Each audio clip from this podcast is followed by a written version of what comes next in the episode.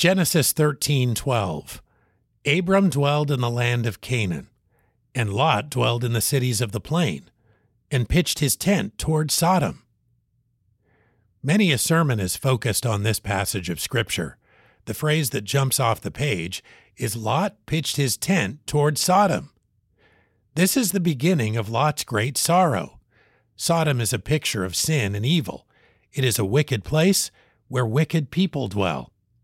We learn something about Lot by the position of his tent. The very least we can say about him at this point is that he showed an interest in this wicked place rather than turning his back on it.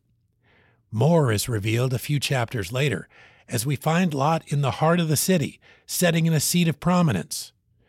Eventually, this man is willing to sacrifice his daughters to a depraved mob, and when he warns his extended family of judgment, they consider him a joke. He loses his wife, too, as she has grown to love Sodom more than obedience to God. We cast a curious eye in the direction of wickedness at our own peril. Let this verse and Lot's life be a warning. Genesis 13:12 Abram dwelled in the land of Canaan, and Lot dwelled in the cities of the plain, and pitched his tent toward Sodom.